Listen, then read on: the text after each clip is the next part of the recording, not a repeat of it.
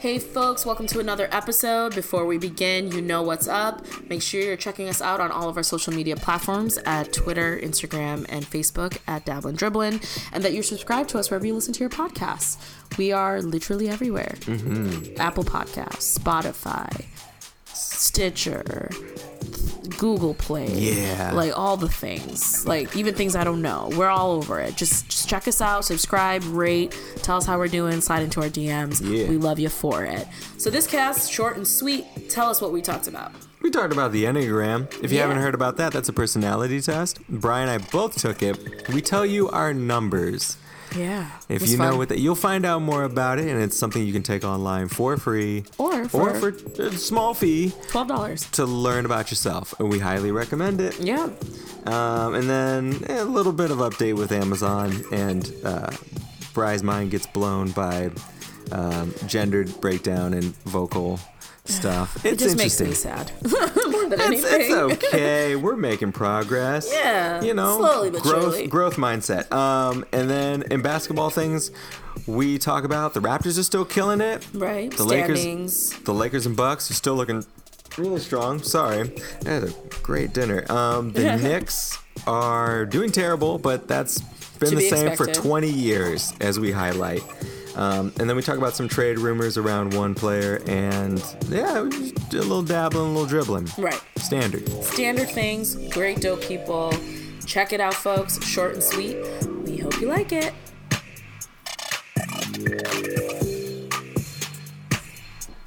What up, folks? Welcome to another episode of Dabbling Dribbling with Alex and Bry. Hey, It's episode number 91. The Dennis Rodman episode. The Dennis Rodman episode. Still my favorite jersey. Number 91 Chicago Bulls.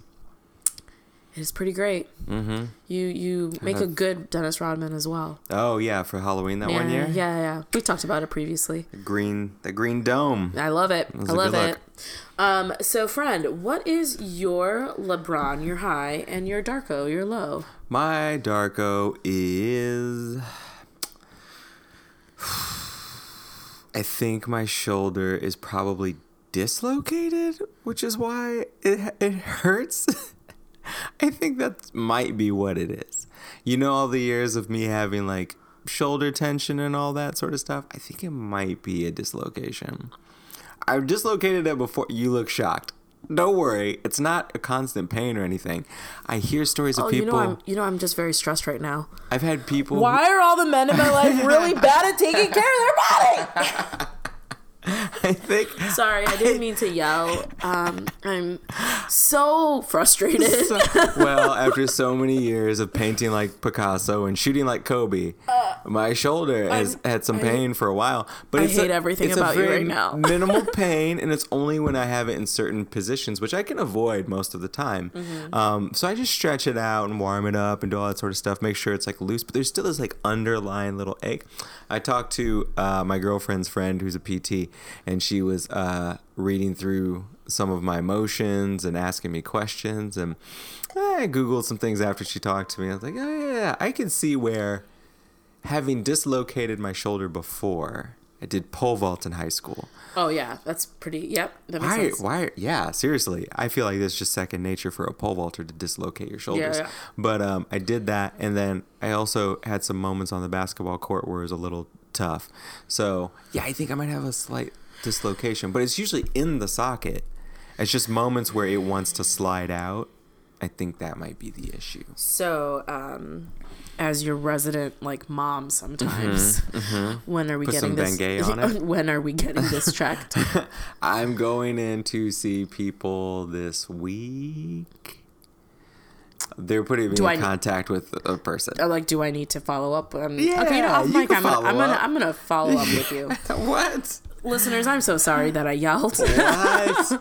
it's fine. It's not. I think people have this notion that if you have uh, like an injury like mine, you're like, oh, dislocate. Because some people talk about it being very painful. Yeah, I've totally. never had that. It's no, I- never that bad. I'm not. I mean, clearly you're able to like do things, and like if I feel like you don't have that low of a plate like Mm-hmm. pain tol like that high of a pain tolerance that like you're not. I think you're fine. I just yeah, you see me sitting here right now. Yeah, like, on I a know- scale I- of one to ten, I'm at a zero of pain. yeah. But if I move it up here, I'm at like a two or a Right. three.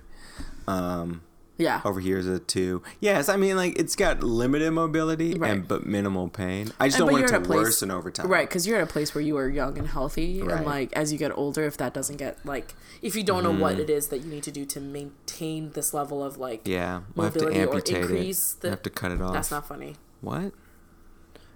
That could be- So again, literally, stop being like my father and other people in my, other men in my life who don't go I'll to the just doctor. get acupuncture. I'll be fine. Um, Oh god, I want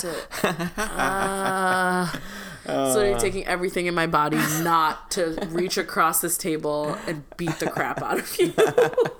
I mean, compa- compared to our bodies aren't going to hold up forever. I think at this age, Absolutely not. It, it, it breaking down somewhat in some areas of high wear, it makes sense. That's okay. At least I still have my legs, my back, my my core. It's all in good shape. I do need to work on my core. I will be taking some Pilates, but yeah, uh, I need to work on my booty and my core. Booty, my booty is doing its thing. I got no problems there. That posterior I mean, you got a nice is. booty. Good job, buddy. That's what they say.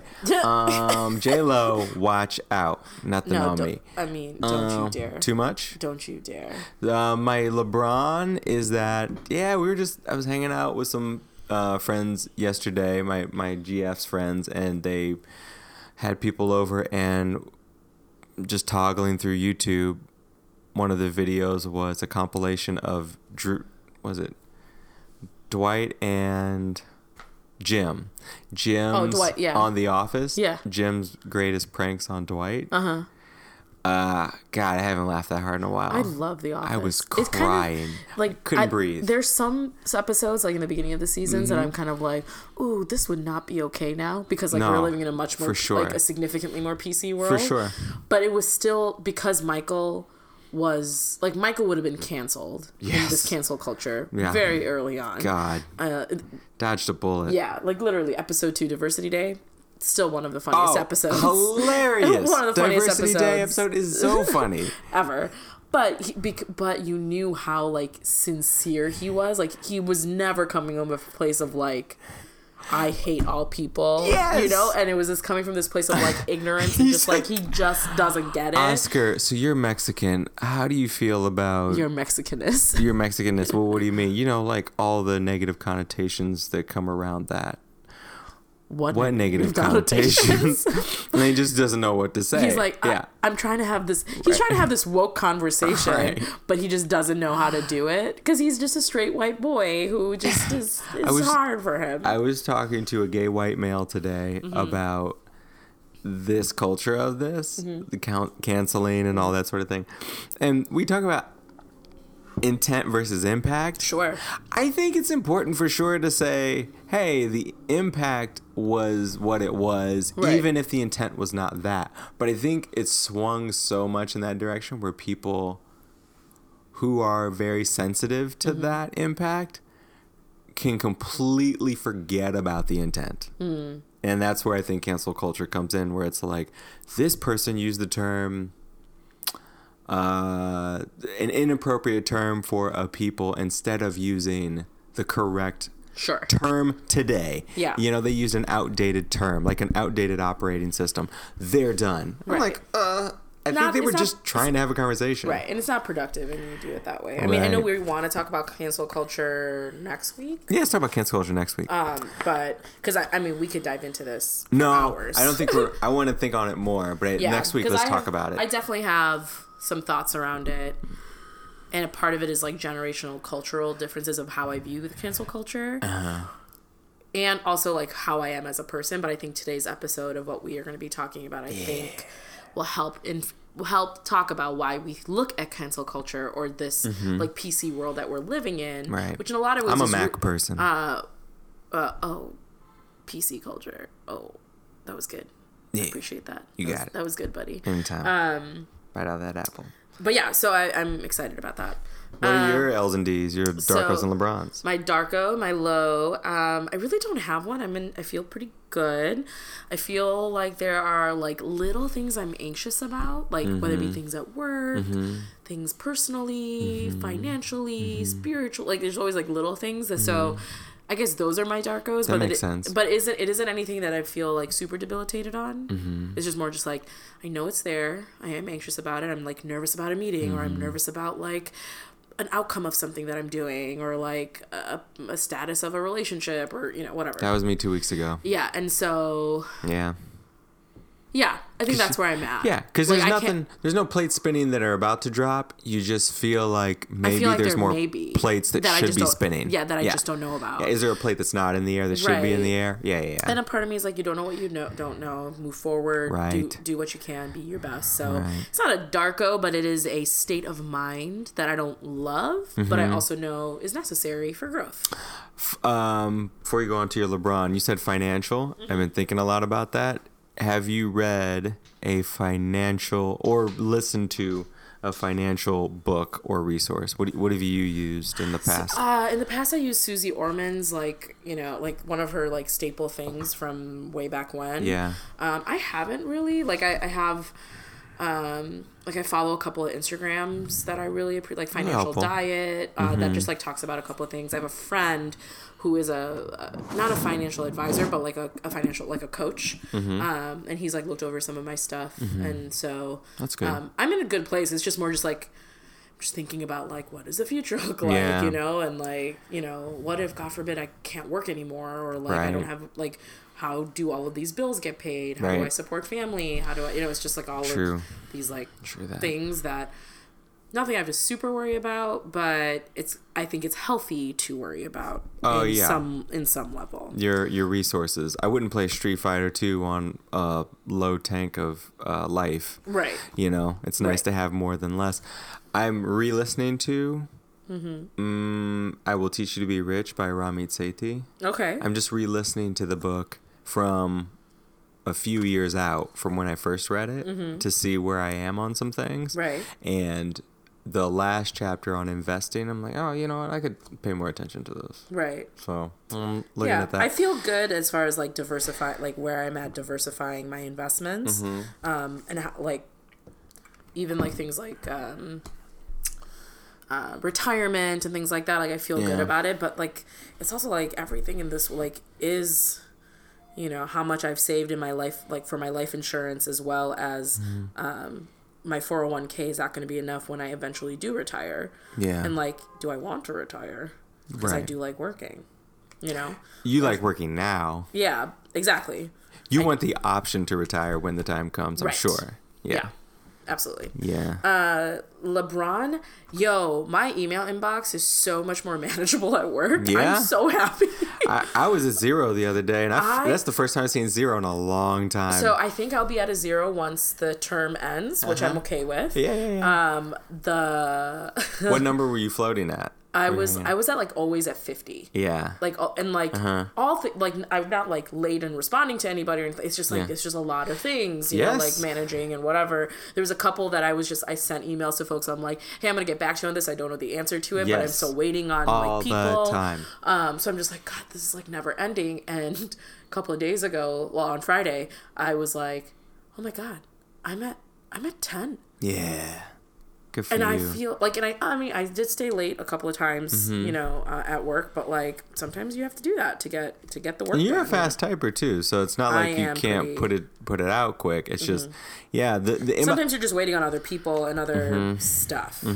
I have there's a meme of Mm-hmm. a guy. I don't know where it is in the world, but he has a push broom, Mm-hmm. one of those long, um, elongated, I know, three foot push brooms, and he is pushing. He's on the beach on the shore, and Mm-hmm. the ocean waves keep coming up and receding back. He's just trying to push the water into the ocean, and that's what my inbox feels like all the time. Yeah, I think in the work that we do, that makes sense why it feels that way. I just like feel bad that I can't like get to things as quickly as I would like because some of the things is like has nothing to do with me and things to do with like other people, other people's decisions. Um, That too, plus also Do you get anxious to open some emails? Yep. Me too. All the time. I'm like, oh, I got an email from And it- this person. I I've to definitely. I feel like as I've gotten older, I've become more anxious than I have in the past. Mm-hmm. I just think my responsibilities are more, so that just makes sense with Yeah, why I get I'm getting more anxious. Do you sleep better, the same, or worse than when you were in your mid 20s? I think I sleep better. Yeah. Yeah, because I think there's a couple of factors to it, but I think the main factor is that I have, and this is a coping mechanism of anxiety and just like dealing with life. Mm-hmm. Is like I get, I go to sleep knowing I did my best. Yeah. You lay your head on the pillow knowing, like, I left it all on the field. Yeah, Yeah. most days. Some days I'm just like I could have done better, you know, because not every day is perfect. But uh, most days I will say I'm like, yeah, no, I did my best in the work I needed to do, in how I could be, how I showed up as a friend, as a person, as a sister, daughter, a partner. Um, so I take those into consideration, knowing that like but I also and like and I also am in a place where I'm just like there's only cer- few people's opinions that matter to me. And in my 20s, I cared about everybody's opinion. And I quickly found out that was very unhealthy. That's not good. I was like, my therapist is like, that's not healthy. And I'm That's like, what do you mean? I don't give a damn. Uh, I yesterday was tracing back when I first had notions that I didn't care what people thought, or Mm-hmm. at least what some people thought, and traces back to high school athletics. That did a lot. Mm-hmm. That man, I think that definitely helped, but like innately as a person, I care about what people think. So like, Sure. I think that's if anything, my uh, my athletic prowess or my athletic um, my team related experiences that I've had growing up Mm-hmm. has helped. If anything, helps has helped me yes, like cope with Yes. like. Mm, you're not gonna make this person happy, so like, gotta do what you gotta do, you know, because you did swimming and track and a little bit of basketball, and a little bit of basketball. yeah, yeah. and then football too for powder puff football. Boom, lay him out. Hell yeah, Put some elbows in the face. I was well, I was on the line, you know. Speaking of anxious, um, that goes uh, in line very well with something that we did since the last cast. Yes. We both took the Enneagram. Yeah. test. First of all, I've heard about this Yeah. from a cousin of mine, like loves Enneagrams. Yeah. And like was like, Oh my god, what's your Enneagram number? I'm like, What? I was like, What? I was just like, What's that? Say more words because I don't mm-hmm. understand. Mm-hmm. Um, and so, which was cool because then I- I never took the test until today actually, mm-hmm. and I got my numbers and I'm like, okay, I'm not, I'm not perplexed or surprised. I feel like I gave you my numbers and you were like, okay, that makes sense. Yep. Oh, for, I knew you were two for sure. Yeah. Um, but I didn't know the other three. So do you want to talk about what an enneagram Sure, is just and gonna like say. explain it, like the basics of it? For the people at home, the Enneagram is just one of those tests like the love languages, like Myers Briggs, It's a personality Strengths test. Quest. It's a personality test that gives you some indication of your tendencies, your habits, things that are comfortable for you, areas of strength that Mm-hmm. you have. So there's nine different numbers, one through nine. And we don't know where the Enneagram stems from originally. Some people will say it came from like sacred Christian monks. Some people think it came from some kind of, um, what do you call the people in the Middle East? Uh, I want to say the, Arm- not Armenians, Persian? not the Druids, no. What was uh Jesus? There's someone at home screaming it right now at the top of their lungs. No. Israeli? No, it's like the way Sanskrit was written by these people. You know what I'm saying? It starts with an A. Um, because Sanskrit is also like is in a lot of Indian languages. So People are screaming right now. Yeah. I'm sorry, I failed. I'll try to find you it. all. Okay. But um, these numbers one through nine, each number has a different characteristic or trait, and it's often drawn in a circle with these numbers equidistant from each other around the Mm-hmm. perimeter of the circle, and then you have lines that go between the different ones, and it looks kind of like a pentagram. But you know, you can Google image that. So. I'd been hearing about the Enneagram similarly for the last Aryan? No. No, I Both was Indo-Aryan and Indo-European. I don't know. okay. Well, forget it. Okay, Um, can't find it. Aramaic. Oh, Aramaic. You're welcome, people at home. I got there. I know that would drive me nuts. I know you. You're gonna. Re- you would have remembered in the middle of the week and texted to me, and I'm gonna be like, and what is Oh my that supposed to mean? So we don't know I'm where glad we the, figured it out, yeah. We don't know where the enneagram came from. So with these nine numbers, this goes deeper than just a party trick. Yes, it's nice to know your numbers, but uh, we'll tell you some resources for. I mean, just basically you can Google this online to take your test. It takes I don't know. It took me like ten minutes or something like that. I took the one that was 144 questions. So I took the official one from the actual Enneagram Institute. The 12 days of Enneagram, right? 12 times 4. Yeah, you took the longer one. You paid $12, Uh, I paid twelve dollars. So which is reasonable. and they gave me like a, a huge like a PDF of a, Mm-hmm. like several pages that kind of explain Resource. um, what it is as far as like the interpretation of my numbers Mm-hmm. but it's really a tool to help you reflect on your numbers of like maybe how you show up how you perceive yourself um, those kinds of things and I took the free one, but I think $12 is not a lot to pay for self knowledge. no i honestly would even gift this to someone if that's like something that they want it's $12 that's an easy and fun gift Know thyself. So we both took it because we thought it's a resource that other people might enjoy, and frankly, we wanted to find out more about ourselves. So uh, I thought what we could do is reveal our numbers. Actually, Let's go why don't we do this? Go through all nine of them. yeah right? let's go through all nine of them Okay, and then we'll tell you what ours are. Yeah, So let's do it. let's start with number one. These are in no particular order. like The n- one no- is not more be- like better than the other yeah Right. Chill out, threes. It's no competition, all right? Um, so the number one, the reformer. Hmm. The rational, idealistic type. Principled, purposeful, self controlled, and perfectionistic. For those people who are at home who are going to hear all these numbers and they think, oh, yeah, I'm that one. Oh, I'm definitely that one. You can't be all of them. Right. So if you take the test, yeah you know. you you may have an idea of where you may be but yeah, the and, test. and read further on these, you'll get to know more about the types more in depth. So I'm just giving you the cursory one sentence description, the elevator pitch. Number two, the helper, the caring, interpersonal type, demonstrative, generous, people pleasing, and possessive. Ugh. I mean, I mean, yeah. Hmm. Ah, ah, ah.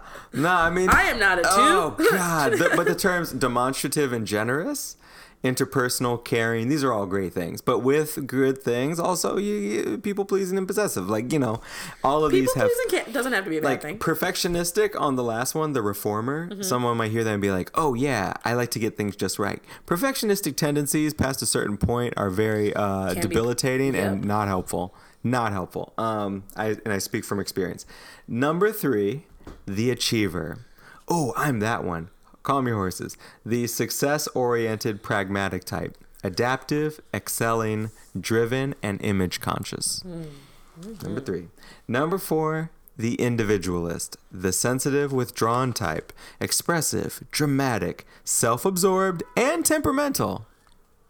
okay. A lot of artists. Lot of artists. I, was, I wasn't gonna say anything. No, no, no. I yeah, we'll talk about it. Um, number five, the investigator, the intense, cerebral type, perceptive, innovative, secretive, and isolated. Sit by themselves at the lunchroom.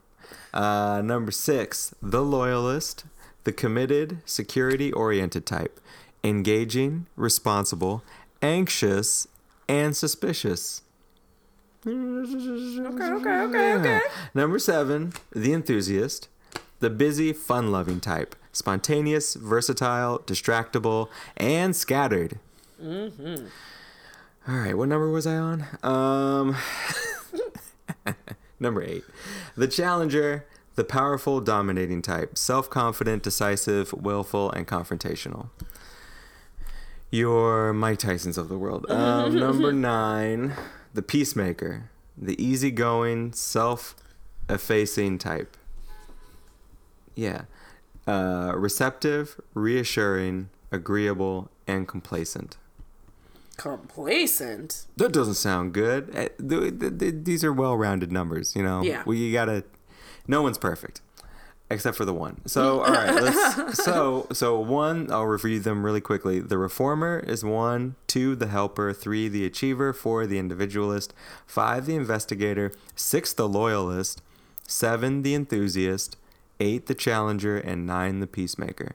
So, what are our numbers? All right. So my numbers, my top number is I'm a type 2, the helper. My score for that was 26. So we again, that's the caring, interpersonal, demonstrative, generous, people pleasing, and possessive. How do you feel about that? Yeah. Yeah, you're owning all of it, taking all Yeah, that. I mean, it, it manifests itself in various ways, positively and negatively, all of mm-hmm. those traits. yeah. Okay. The possessive thing, I don't know if I'm possessive. I'm controlling. So maybe that's what it is, Mm. potentially. And then uh, my tied for top 2 Mm-hmm. is uh, the loyalist and the challenger, which is six and eight. So what is six? Six, the loyalist, the committed, security oriented type, engaging, responsible, anxious, and suspicious. Yeah, no, that's totally me. and the Yeah. challenger, which is number eight. The powerful, dominating type, self confident, decisive, willful, and confrontational. Yeah, You'll you'll step up to bat for people you care about. yeah. Yeah, you Uh, like go in in. a in a yeah, I'm ready. like yeah, I'll throw these hands. yeah. Am, am feet Take and elbows, all those things. Yeah, and then your fourth one was uh Was a type three, the achiever. yeah, which is the uh, success-oriented, pragmatic type, adaptive, excelling, driven, and image conscious. I will say that I've never taken a personality test that I feel more seen in. Really? Yeah. Wow. Yeah. Check you out. Yeah, I'm like I'm proud of my because I re- the, if you take the actual test with 144 questions, they say like it should take you about a half an hour to do it, Mm-hmm. Oh, just okay. because it's like you should think about it to say what's like what you not what you want to be acting like, but like what you are normally. And you did it like a one to five scale. No, it was just like you select one or the other, like one statement or the other statement. Oh, it's just too. Oh, Yeah. God, I hate those. Um, it is so, like So it, so it actually like took some time to like think about it. Yeah. Um, and I was just like, if I'm gonna do this test, let me do let me pay the twelve bucks Sure. and like. I'll do what the I'll do the other one to see if my numbers came out the same. Yeah, but yeah, no, that is. um And by being seen, I just feel very like yeah, no, like pragmatically coming to my mm-hmm, achiever mm-hmm, mm-hmm, achieverness. I'm just very like yeah, that's like as much as I am a helper and want to help everybody, I'm also incredibly suspicious of people. I don't. I mean, life circumstances have created those things. Um, yeah, like none, none, of, none of what you said makes me be like, you know. I'm not surprised. None of it. None of it was surprising. Yeah. And by the way, I'm pulling this from the Enneagram EnneagramInstitute.com. Yeah. What are what are yours, buddy? My numbers, my top one is that eight, the challenger, the powerful, dominating type, self confident, decisive, willful, and confrontational. I don't know if I see that in myself. Seriously? I'm just I was gonna say I'm like, uh. and by confrontational, I would say you're not one to. It's, it's I wouldn't look at it as negative for you because I find you find you to be very um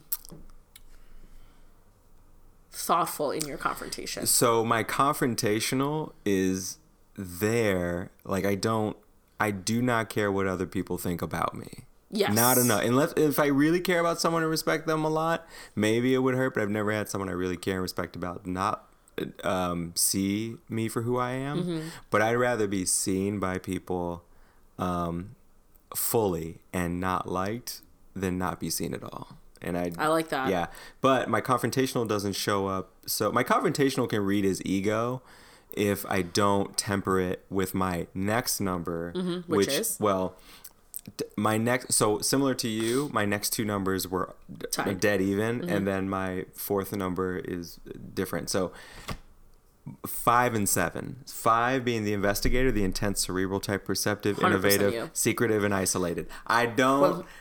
I ain't out here in these streets. No, you're not. Sometimes it's like it's like trying to Ghost pull town. teeth to get you out to do Ghost stuff. town. I don't want it.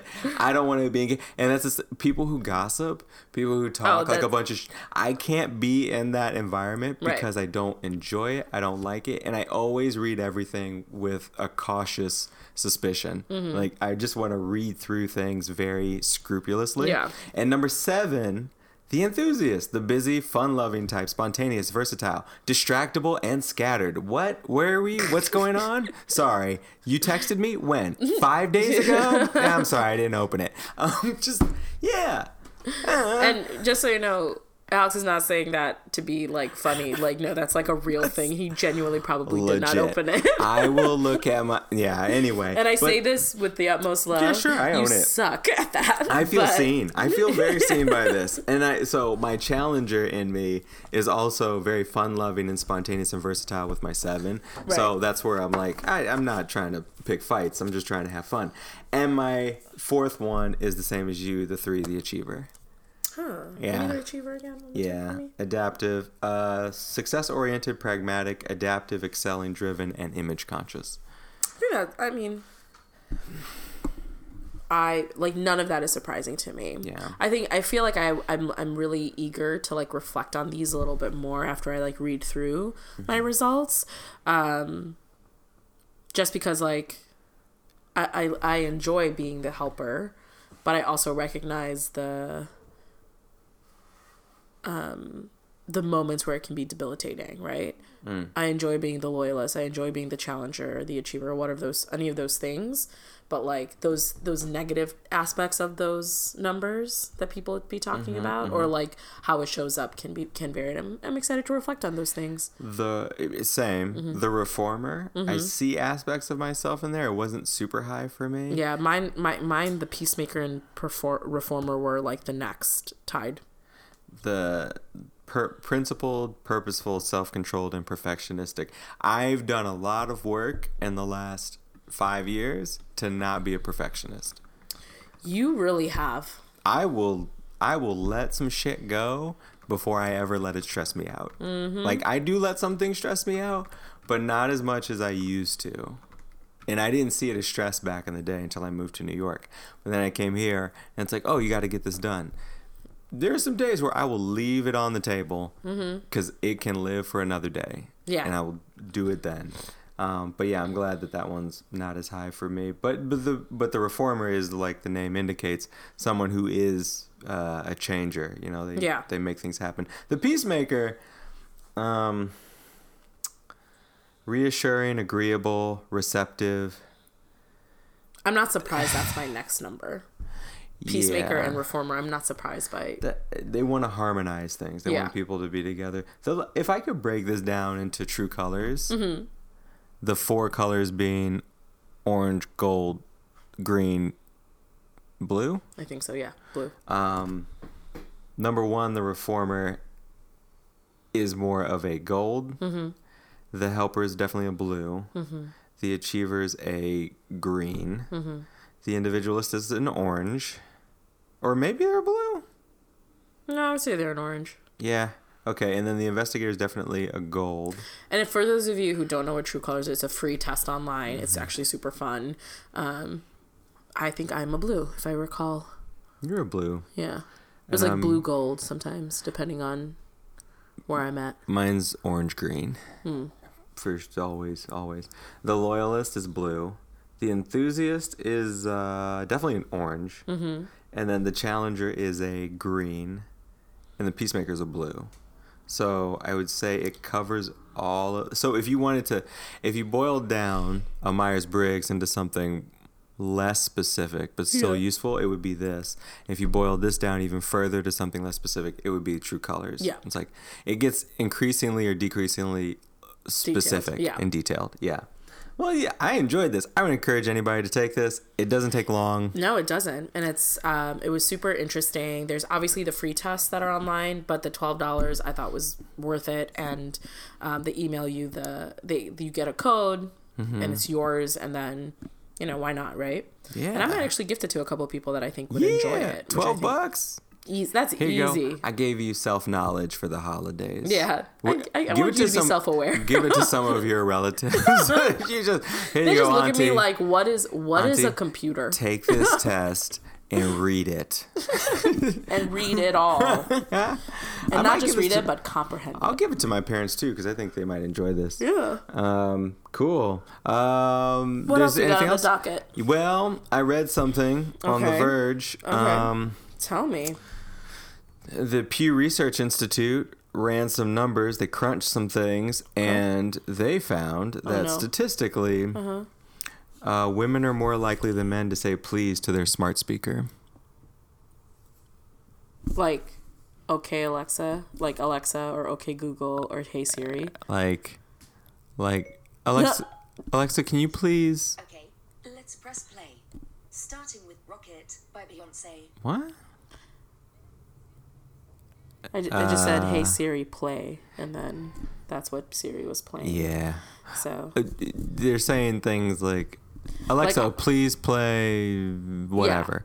Alexa, women tend to be more apologetic and polite than men are. the number, and that's what they were saying. The number is uh, 62% of women reporting that they pl- say please at least sometimes versus 45% of men. Yeah, I mean it's the same way that women often say, like, often it will apologize. Like, obviously they say, "Oh, I'm so sorry. I'm so Sorry. sorry. I'm so sorry." Yeah. Um, I'm trying to stop doing that. And they also say things like, "Oh, I was just reaching out." It's like, no, you can just say, "I'm reaching out." Like when you send emails or when you talk to people, especially in the business world or just in work. Yeah. I found myself using just a lot. Like, "Hey, I'm just checking in." It's like, no, you can just say, "Hey, checking in." Yeah. wanted to see where you're at with the progress of this or just a friendly reminder no here's a friendly reminder this is due on this date you know like um, you could be a little bit more direct with that I, I think folks feel like they can't be based on you know Yeah. like women specifically because like we're we are we're told we have to be this way Yeah, researchers were saying that gender stereotypes are already an issue with AI Sure. bots. Yeah. So I mean, when you decide to make it a female voice, you kind of are reinforcing the idea that women are more docile and subservient and like servicing. right Whereas men, it's kind of like when you get on one of those metro trains Mm-hmm. and you say, "Mind the gap" or "Do this." It's a male voice giving you a directive, Mm-hmm. right but it's a female voice when it says like, "The next stop is." Oh my god. What? May I be of help? The next stop is this. Blah blah blah. Get off the train. yeah. My brain is broken.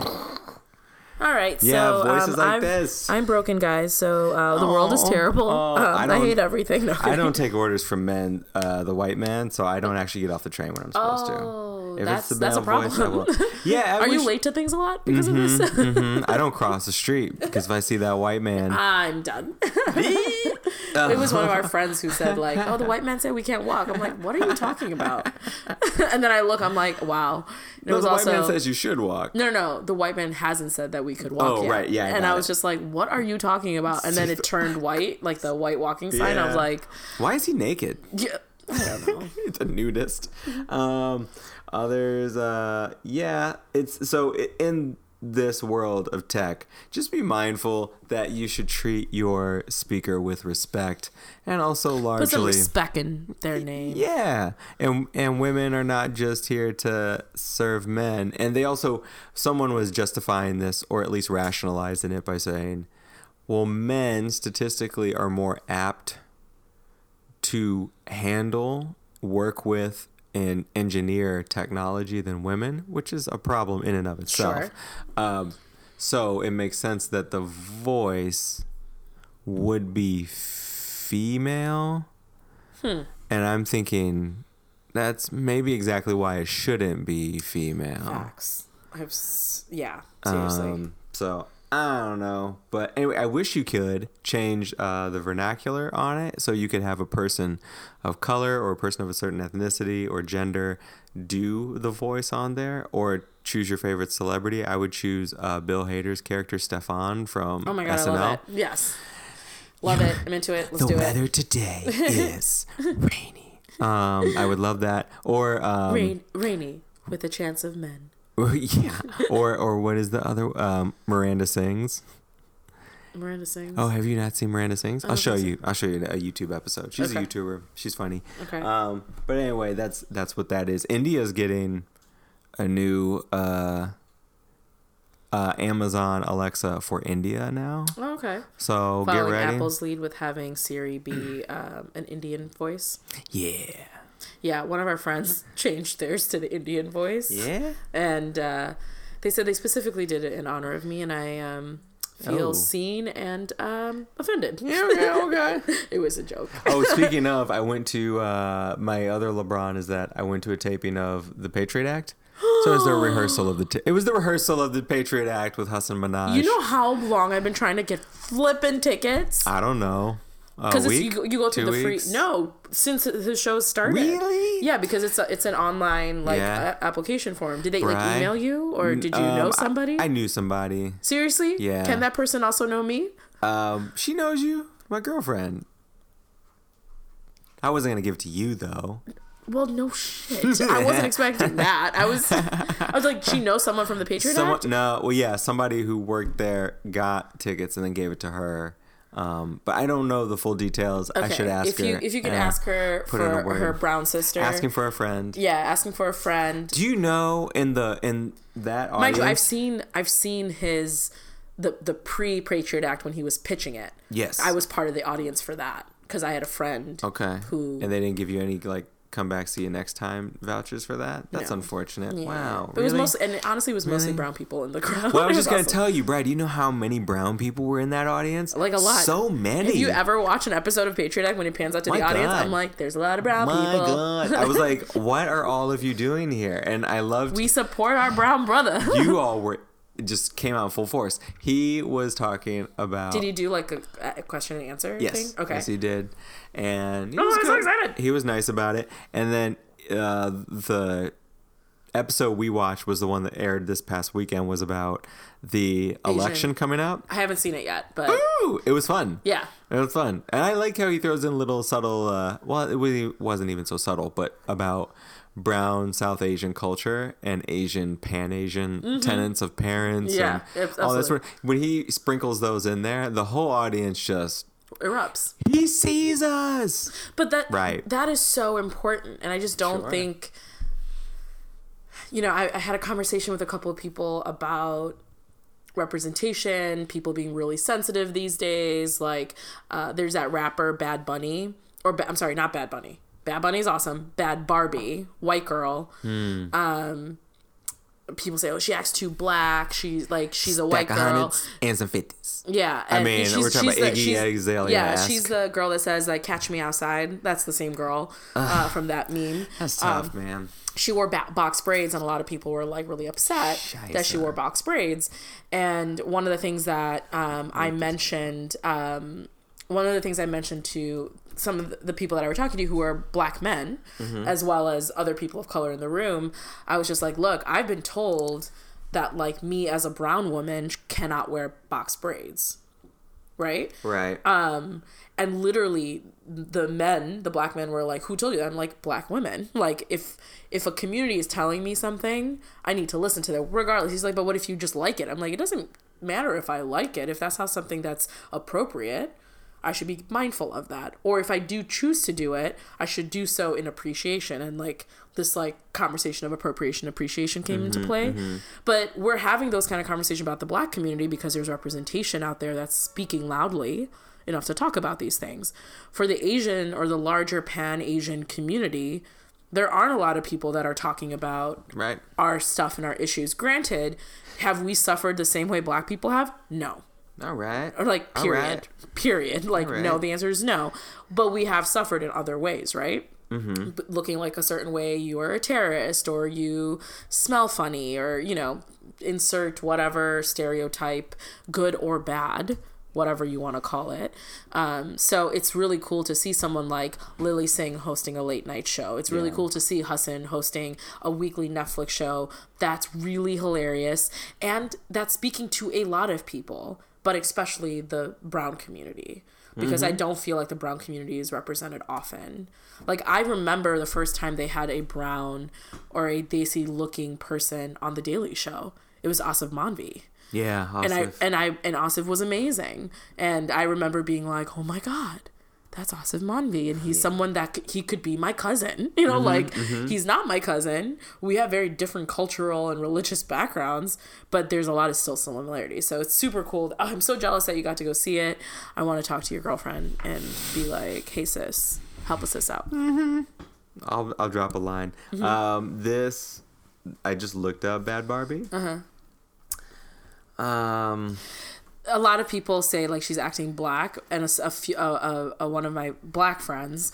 Um, I hate saying that because it makes me seem like I only have the one black friend, but um, and you know that's what makes me woke. yeah, for sure. Yeah, yeah. because I don't have any other people of color yeah. as I friends. have a black friend. I have a black friend. Um, no, that uh, no, she doesn't act black. She acts ghetto, and you're saying ghetto equals black. Exactly what I was thinking. I couldn't say it in those words. Thank you for articulating that. Yeah. I was and I like, looked at him, and I Mm. was just like, yeah, that's really what they're saying. Because you know, it's cool to be black. It's cool to have box braids, dreads. Because dreads on non-black people. It's locks on black people. Just language, linguistics. Um, Is it Yeah, like in the black community, locks? it's locks. Not Well, I've heard locks and dreads, but Right. it's not dreads. No, I think people call it locks for that purpose. When I grew up, we def black people definitely called it dreads. Right, but I think that's Think Changing. change it's Got it. changing. Um like it's cool to have chains and like grills and things like that because Kim Kardashian wore a grill, so it's cool to wear a grill. It's like eh. like I can wear a grill, like it's not a big deal. It's a dental thing that people have. I just like to protect my enamel. Yeah, I mean, hey, That's why I wear a grill. Amen. Anyway, but it's just like when it's we should definitely have an episode where we talk about appropriation versus appreciation because Yeah. I I still struggle with like what is appreciation and what is appropriation. And for me at the end of the day, if a person from the community is telling me, "Yo, that's effed up," I have to like be like, "Yo, I got to listen to you." Cuz you are the expert of your experience. Okay. All right. Is that everything? yeah, that's everything. All right. Should we talk about basketball? Yeah, let's do. Yay! All right. Basketball time. All right, folks, it is time to talk about some basketball. Uh, this is the dribbling portion of uh, dribbling section um, segment of our podcast where we talk about all things basketball, specifically the NBA, uh, politics behind the NBA, standings, stats, players. Uh, we kind of nerd out, and hopefully, we nerd out in a way that you can follow along. So, uh, tell us, Alexander, where are we at with the standings? I just want to point out we have an Eastern Conference and a Western Conference Yes. team, both tied for the best record in the league. I can't remember the last time an Eastern Conference team has kept up with the Western Conference team for the best record. So at 20 and 3 are the Bucks and the Lakers. So Wow. Thank you Milwaukee, thank you Los Angeles, and also thank you Warriors for still having the worst record in the league. Um, Jesus. because you not having a good squad anymore means the rest of the league is now level. Mm. Mm. Thank you. Mm. We were all bored. We were all bored. Bored. Under Underwhelmed. underwhelmed through the Warrior reign for four years. Thank you.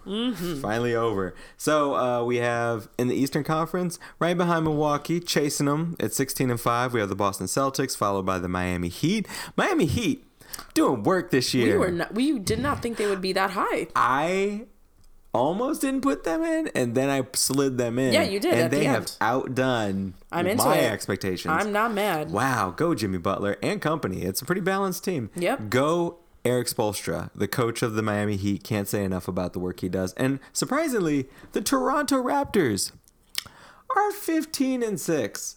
This time last year, they were also 15 and 6. Oh hmm. no, sorry. They were 15 and 4 last year, and at the same time this year, we're 15 and 4. You know they lost Kawhi Leonard this year? Yes, they did. Team is still rocking. Shows that maybe Kawhi was a better leader than you thought. Mm. Like he was able to cultivate like a team of people around him to do just as well. Like they, he elevated them. You're gonna give him credit for that? No, I was just Yeah, I was just being I was just being facetious. yeah. Kyle, Kyle Lowry's you- like, I'm still here. I've I'm been still here. I've been here. I've been standing here this whole time. um, and shout out to uh, Mike Budenholzer. Nah, that's not Mike Budenholzer. Um, who's the Oh, coach for the. Raptors? Um, something. Oh, it's, it's something for black. the British no. team. No, no, no, um, no, no. Raptors coach Nick Nurse. Nick Nurse. Shout out to Nick Nurse. Budenholzer is the coach for the Bucks. Um, so anyway, shout out to those great coaches doing great work, and the Sixers and the Pacers, the Nets, the Magic. They would all be in the playoffs as of today in the East. In the Western Conference, from the dungeons and the barrels of despair, the Mavericks last year were deplorable, disgusting, despondent. This year, they are second in the West. Can I just say, after we had talked about their jerseys off mic, Can yes, what are you about to say? they are so bad. Why are their jerseys so terrible? Like their city jerseys are the worst. Are what what is ha- I was going to ask you about this. The Mavs jerseys for those who haven't seen them, every year Nike since they're a sponsor of jerseys in the NBA Sure. tries to make a the traditional uniform that every team would normally wear, but then also um, the city version, quote unquote, Yeah. where they take a little bit of liberty aesthetically. They try to bring in elements of the culture of the city to make a different kind of always jersey. very lovely. Use it lovely, Very fun. a little pop to it, you know, something fun. So yeah, the like Mavs- Brooklyn's had like uh like a very uh, Biggie esque like feel Biggie to Smalls, it the because rapper. Mm-hmm. because Biggie's from Brooklyn. Like it's you know It has like sweater design on the side. yeah sides. super. It's very very cool. Very very New York. Chicago had like the Chicago flag Mm-hmm. like incorporated because that's a very important identity of the city. Right. All cool things. Right. Then why do the Mavericks have this neon green surge accent line that runs through it and then I think they're trying to be the Seattle Seahawks. Because you know how the Seattle Seahawks has like the deep blue and that and that volt green. what's the relationship? Nothing. Because I will say the Seattle Seahawks jersey is actually kind of fire. It looks cool. Uh, yeah, I agree. Because I like the deep blue and the volt green. I would never think it would look good together, but it does, and it's very complimentary. Uh, when they're all lime, when they're all that volt green color, which is a Nike color, um, that's a little obnoxious to me. But it's still like a very cool look. I don't know what this is. The Mavs. direction of the Mavs while we it looks ugly. deep in the heart is um hang on dallas Mavericks officially unveiled the new city edition i'm just gonna read this real quick um oh my god Kristaps is posing in it Kristaps Porzingis it just doesn't look great um wait a second bear with me here for a sec a second um doo doo i really wish there were more sites that didn't force you to close your ad blocker Oh, I hate that. yeah, I know. I'm not gonna buy your stuff. Officially unveiled just don't their new see City it. Dish uniform. Will wear them 22. So they're gonna wear these uniforms 22 times this year. Ugh. Um, jerseys will be available for purchase at DallasMavs.shop. The Mavericks partnered with Dallas native Tex Moten, co-founder of the graffiti artist group Infinite Crew and chief creative officer of Already Designed Co., to develop a look that truly speaks to the incredible art scene of Dallas.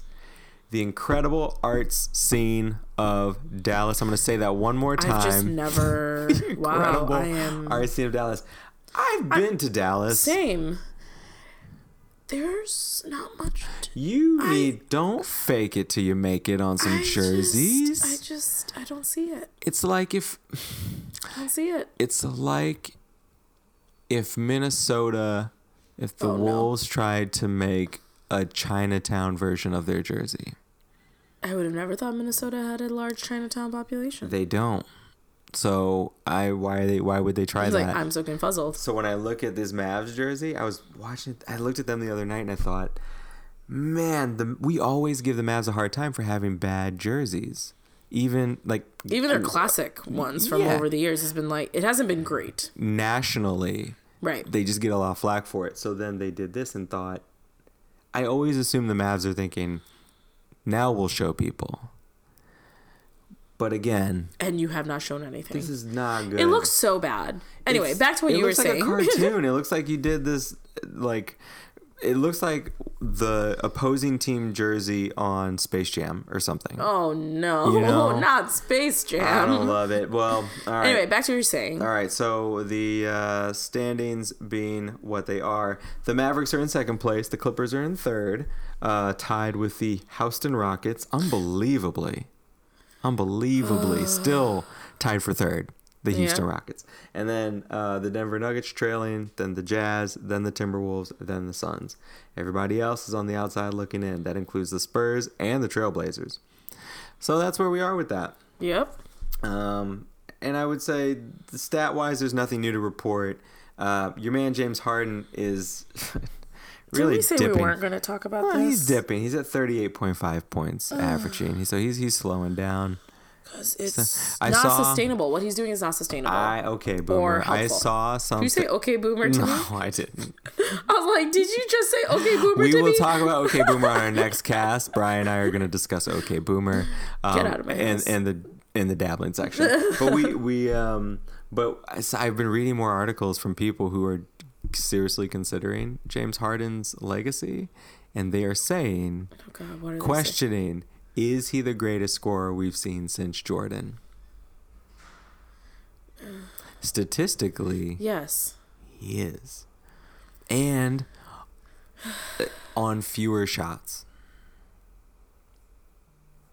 It's just a little surprising to me, but you know, I'm who would have known? I'm just. Who would have thought? I'm just gonna. I'm just gonna crawl in a corner and, and cry because this is so frustrating. But Giannis and Luka are still averaging 30 points each.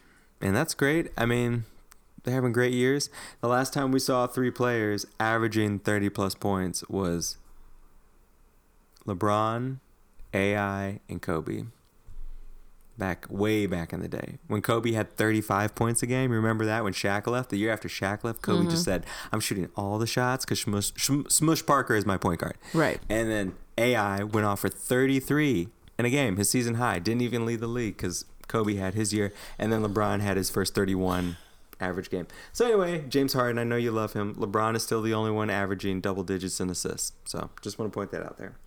I'm so bored. Anywho, um, so I You just know I want say that a lot more now. Any who's will be because of you. Oh yeah, I definitely- appreciate it. It wasn't mine. I Uh, appreciate it. All right, back to back to the next. One. You want to talk about our local basketball club, the New York Knickerbockers? they fired their head coach and apparently the two guys that fired him are feeling the pressure from you know the community of new yorkers being like what the f are you doing dude Yeah. because i don't think the coach was the problem Steve Mills is the president of basketball operations for the Knicks. He has been the president of basketball op- basketball operations since for the last 20 years. Have we been to the playoffs in the last 20 years? I don't remember. no no Um, they have a 40% win average in the last 20 years. We are talking about, for what has been, uh, save for these last two years, the only professional basketball team in New York City. the new york knicks last made the playoffs in 2013 and they lost the eastern conference semifinals What? according to knicks history What? Did they go in and doctor their Wikipedia page? Uh, New York Knicks playoff. they won the first round but i don't Know, i don't remember Really? i don't to the Who was on that team? I don't remember. That wasn't during Linsanity. Linsanity had passed. It was Carmelo was still there. J.R. Smith? No, JR was back in. Oh, would it have been Carmelo? That makes sense. Carmelo. Yeah. Yeah. I should. Okay, so they won that one, and then Let's just say they either made it to the first round, either they've missed. oh, they got swept by New Jersey in 2003, 2004 in the mm-hmm. first round. They got swept by the Celtics in 2010, 2011 first round. They got one game on the Miami Heat in 2011, 2012, but still lost in the first round. Yep. And then 2012, 13, they won the first round versus Boston 4 to 2. Right. and then but lost, they lost the, comps- the, the, to the Pacers. Got it. And then the rest of the years they have not made the playoffs. Yeah. So they've won five playoff games Total. in the last 20 years. That's an average of one playoff game win every four years. Yikes. Until this moment, I really didn't understand what Knicks fans were so up in arms about. No, this is like ridiculous. How- I I don't want to be in. Uh, mm. How at this point Does do you- anyone have their job at the Knicks? How does Dolan own the Knicks? And why Steve is Miller. the front still Steve Mills? Steve Mills, Why why is everyone not removed from the front office? Yo, these are really good questions that Knick fans are so frustrated by. Twenty years, Liter- two decades. Literally, people are like, the Knicks is not the New York team, the Nets are. And I'm like, yeah, I don't disagree. They're they're the largest borough of of the five boroughs. They actually have made it to the playoffs and have gone fairly far. So with very little behind them. So you know what? We're gonna be okay. the best thing you had was Carmelo Anthony. and you did not know how to manage that.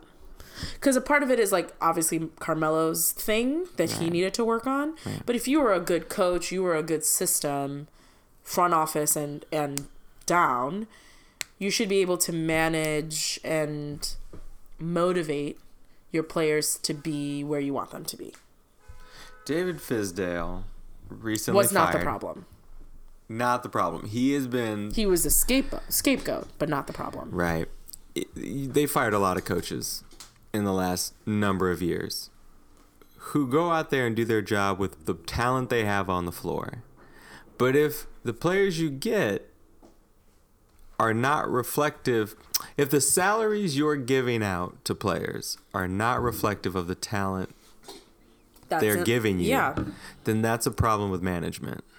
I agree. You've said you've said zero lies today. I just I just want I would wonder as two people who just took a personality test telling us more knowledge about ourselves. The ownership for the Knicks when they look at themselves in Jim the Dolan mirror, is not a nice person, and that is, I will say, the the foundation of the dumbness yeah. of how bad the Knicks are. But then I look at well, no, actually I just thought of another owner who's deplorable, so never mind. What's another? I was thinking of uh, Donald Sterling. I was like, well, well, he he's was not an owner anymore. No, but back in the day he was. But you know what? The Clippers got better toward the end. They had Griffin and Chris CP3 and, and company. So um, he was I'm not a good surprised- owner. You don't need a good owner to play well. Yeah, but I my understanding is that Dolan is just very involved. I don't know what that looks like on a day to day. Yeah, neither do I. But Mm. all I know is that he's just not a nice person, and well, or that like the the team or like the arena has a reputation because of Dolan Hmm. to just be like little little sensy pants Hmm. about things like. A, like a, a, a fan was banned from ever coming to a mm. game because he told Dolan, "Hey, you should quit your job and sell the team and Yeah. have better management." Yeah. all they're saying is an opinion. Right. And of course, he took it very seriously and said, "Well, we're going to kick you out, and you are never, you are now no longer He allowed." said, he said, it's just my opinion. He goes, no, it's not. It's like, you, that's not a good comeback. It is his opinion. It is one. It is his opinion, and it's also the opinion of many of your fan base. If you have been a team, I'm going to name some teams that you would think would have worse playoff luck than Mm-hmm. these guys. Tell me. The Sacramento Kings. Yep. No, they've won more games. Yep. Uh, you might think the Toronto Raptors. They won a to- whole championship. You know, a whole championship. you would think. That it, it may have been Drake that helped Mm-hmm, them do that, though. You know. You know who's got more wins than them in the playoffs? The Brooklyn Nets uh. and even the New Jersey Nets. Oh, you said it. You said it. The Orlando Magic.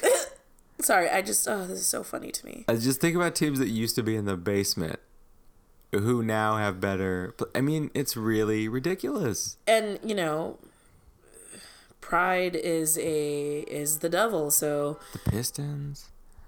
the bulls Wolves, and the- I'm, I'm just going through the Warriors. The Warriors. Do you remember the Warriors? who are the warriors Do you remember, people say Warriors now, and they're like, oh yeah, Clay, they, they, Steph yeah, Curry. they weren't that before They had the time in between the time the Knicks had Sprewell, Allan Houston, and Ewing. Mm-hmm. Since that time, the laughing stock Golden State Warriors had enough time to trade out players like Baron Davis and Larry Hughes, And who were were pretty it. good in and of themselves, and But it just draft working, yeah. draft players, bring them through a system. get Clay and Steph and Draymond to the level they played at to win a whole championship. Several Then- times. Then to set a record of 73 wins in a season But still didn't get a championship that season. Just wanted to say. and then brought in a Kevin Durant long enough for us to have a melodrama with him for three years, then trade him out in the time span that the Knicks have been doing nothing. All that has happened. Wow. All right, Jim Dolan.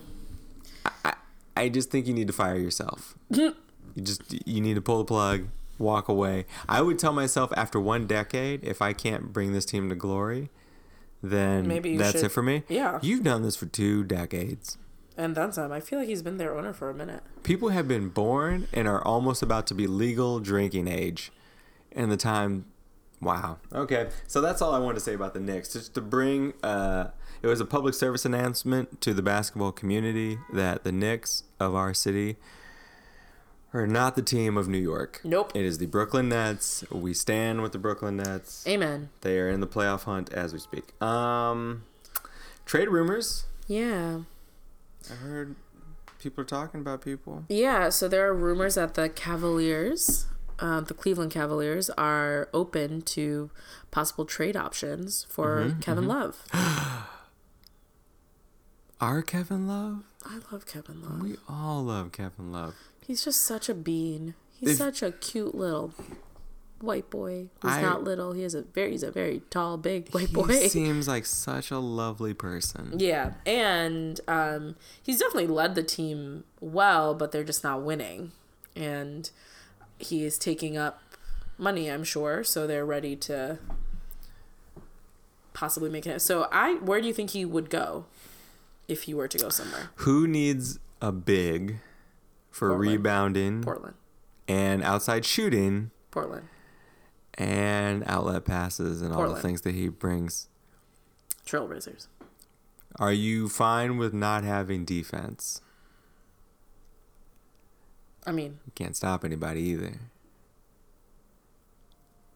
Yeah. I, Yeah. I mean, it's not my team, but I I, Okay. I like the Portland Trailblazers, so Portland is not looking great. Nope. Um, they're five games behind 500. They're not, they're forty something percent, right? Uh, I forget. It's like 14 and 19 or something. Yeah. No, that's that's too high. It's something. They're like 9 and 14, I think. Okay. So, yeah, they need some. They've only had 9 wins. Not great. So, yeah, I And think we're Kevin we're and in the double digits of the of the season, so we need to start picking it up. but if you have a power forward in Kevin Love who can rebound and shoot threes, what do you do with Melo? Comes off the bench. Okay. But you still need him on the team?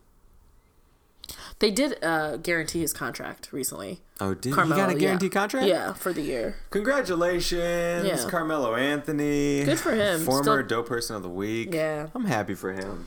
Well, I mean, I, I'd be curious to see where it goes, if it goes anywhere, because just because they're open to it doesn't mean they're getting trade related, you know, stuff. It just means like, oh, it's Cleveland- possibly happening. The Cleveland Cavaliers would very likely, I mean, Dan Gilbert, give up nothing. They would, to get, they would want the world for Kevin Love. Yeah. They try, they would try to get for Kevin Love what they should have got for LeBron. Mm-hmm. That's what Dan Gilbert will try to do. Some people also think he may go to the Utah Jazz, potentially the Nets, the Suns, I would love because the the Suns Nets. were doing well. Uh, the Celtics. No, don't do that. Those are the that's those are the uh, things that people think might be destinations. Who would you send from the Celtics for Kevin Love? I wouldn't. Yeah, I don't think you need it. No, I don't think. I, I think Utah Jazz makes sense to me. I think him going west makes the most sense. There's teams in the West who really want him for their playoff hunt. Yeah, And I understand that. The Eastern Conference, yeah, the Brooklyn Nets would be helped by that for sure. Yeah. If you had DeAndre, K Yeah. Love, KD, and Kyrie on that team, Yeah. I'm like, man, that's the and Eastern K- Conference. mind right you, there. KD is not playing until I'm just next saying, year. right, but for like next year, you yeah, know? but for next year, absolutely. But um, We'll definitely have to see. but Western Conference wise, where do you think he lands? Portland. I think Portland or Utah makes the most sense. Maybe Utah makes even more sense I'm gonna say because of the Carmelo situation. I'm gonna you might be right, and I hope you are right, but I'm gonna say for what Portland is willing to give up and what they have, I don't think Cleveland's gonna be interested because they're not gonna give up Dame McCollum or Carmelo or um, who's their center. You know who I'm talking about, whatever his name is. So I'm thinking Cle- Cavaliers might more so want someone from Denver's squad. I could see them taking on a contract like a Paul Millsap, I can see that. Okay. um, and then maybe a couple other young ones or first round picks. Yeah. Anyway, we that's fair enough. shall see. Is there anything else? I don't have anything else in the basketball section, and a delightfully calm basketball week. I'm not mad about it. No. Let's let's uh, keep it moving and talk about some dope people then. Hey, Cool. let's do it. All right, folks, it is time to talk about our dope person of the week, where we highlight someone who's dope, someone who's doing something amazing. Um, and so um, sometimes it's multiple people, but oftentimes it's just one. Um, and I believe it is my turn to uh, do the first person. Are we ready? Yeah. Awesome. So, my dope person this week is none other than Lamar Jackson, the quarterback for the Baltimore Ravens. Uh, Lamar Jackson, for those of you don't know, is uh, the quarterback, as I mentioned, for the Baltimore Ravens.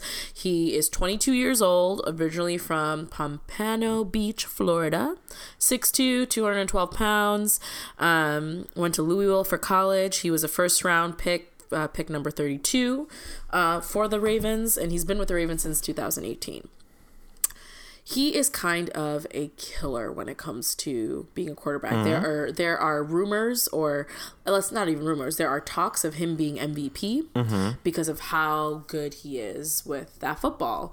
Um, specifically, he is a he is a football player that is really good at faking the pass, like faking the the handoff, um, and has he's just he has precision he's really smart all these different things. And he's also just incredibly humble. So people are like going to him like yo you're like one of the best quarterbacks in the league right now.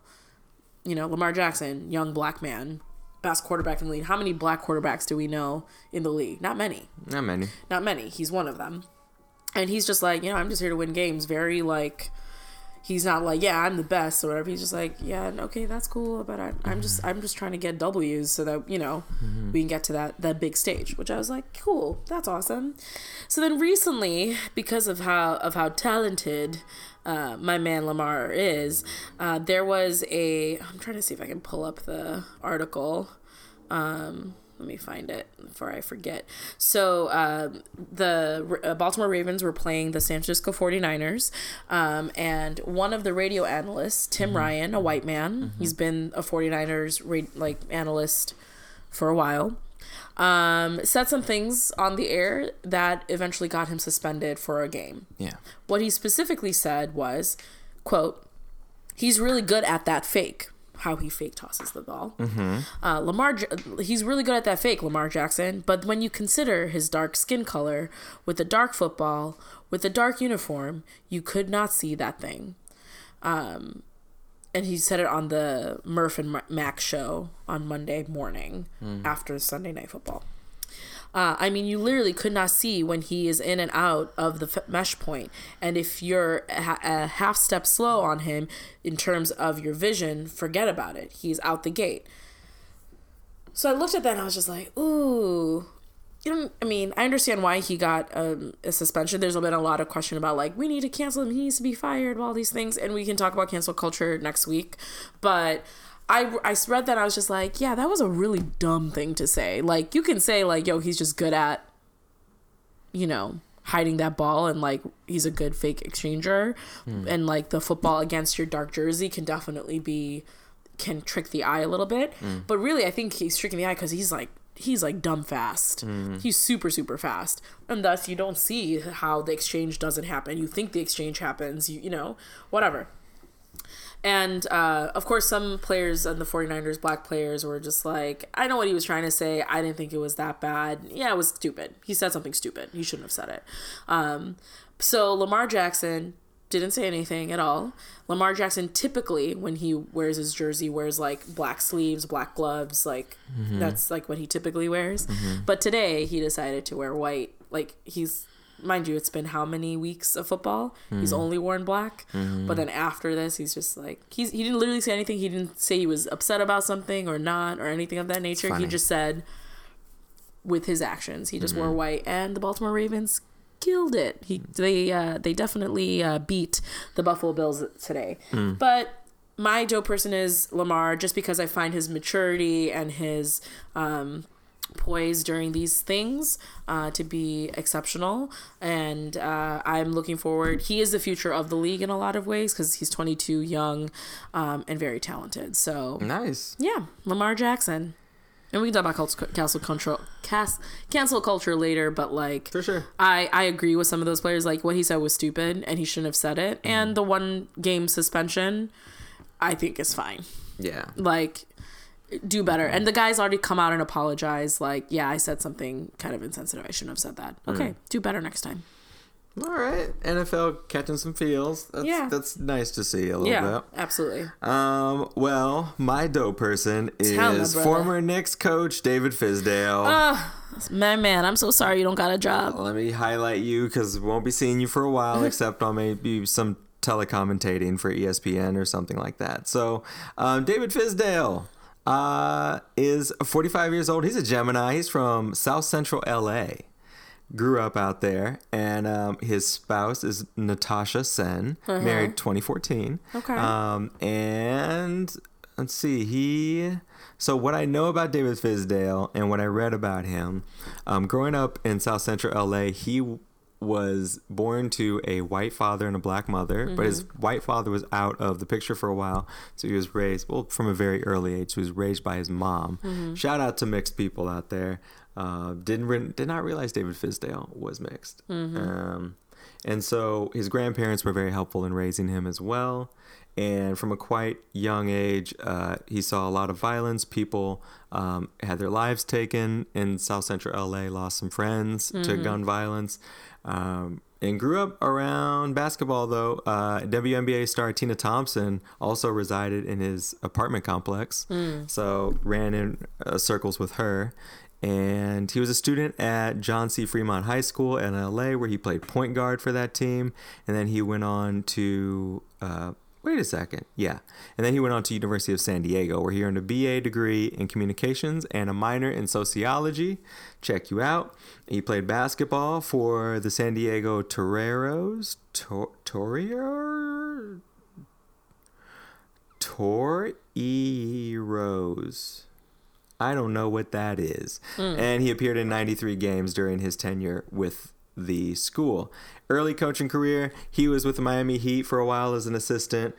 You know, did his thorough thizzle there, and then he went on to the Golden State Warriors. Um, did some good work there. He got uh, a head coaching job at Memphis where he did quite well. And then he moved on to the New York Knickerbockers, and I'm just going to say the rest there is history. So, um, a 17, yeah, I don't even want to read that record. So, David Fizdale, by all accounts from other players in the league, is a player's coach. He's a guy that players like to play for. He knows the game of basketball, they trust him. And, um, yeah, I think he's pretty cool. I agree. I o- only wish the best for him. Well, that is our cast, folks.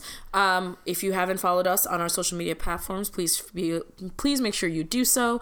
Uh, we're at Dabble and Dribble- Dribblein on Twitter, Facebook, and Instagram, and make sure you subscribe to us wherever you listen to podcasts because we are literally everywhere. Yeah. So check us out. Anything you want to say uh, before we close off the day? And congratulations, Melo, on the guaranteed contract. Yeah. We'll be seeing more of you. I'm Yeah. happy about it. Same. All right, folks. So be dope, and we'll catch you later. See ya.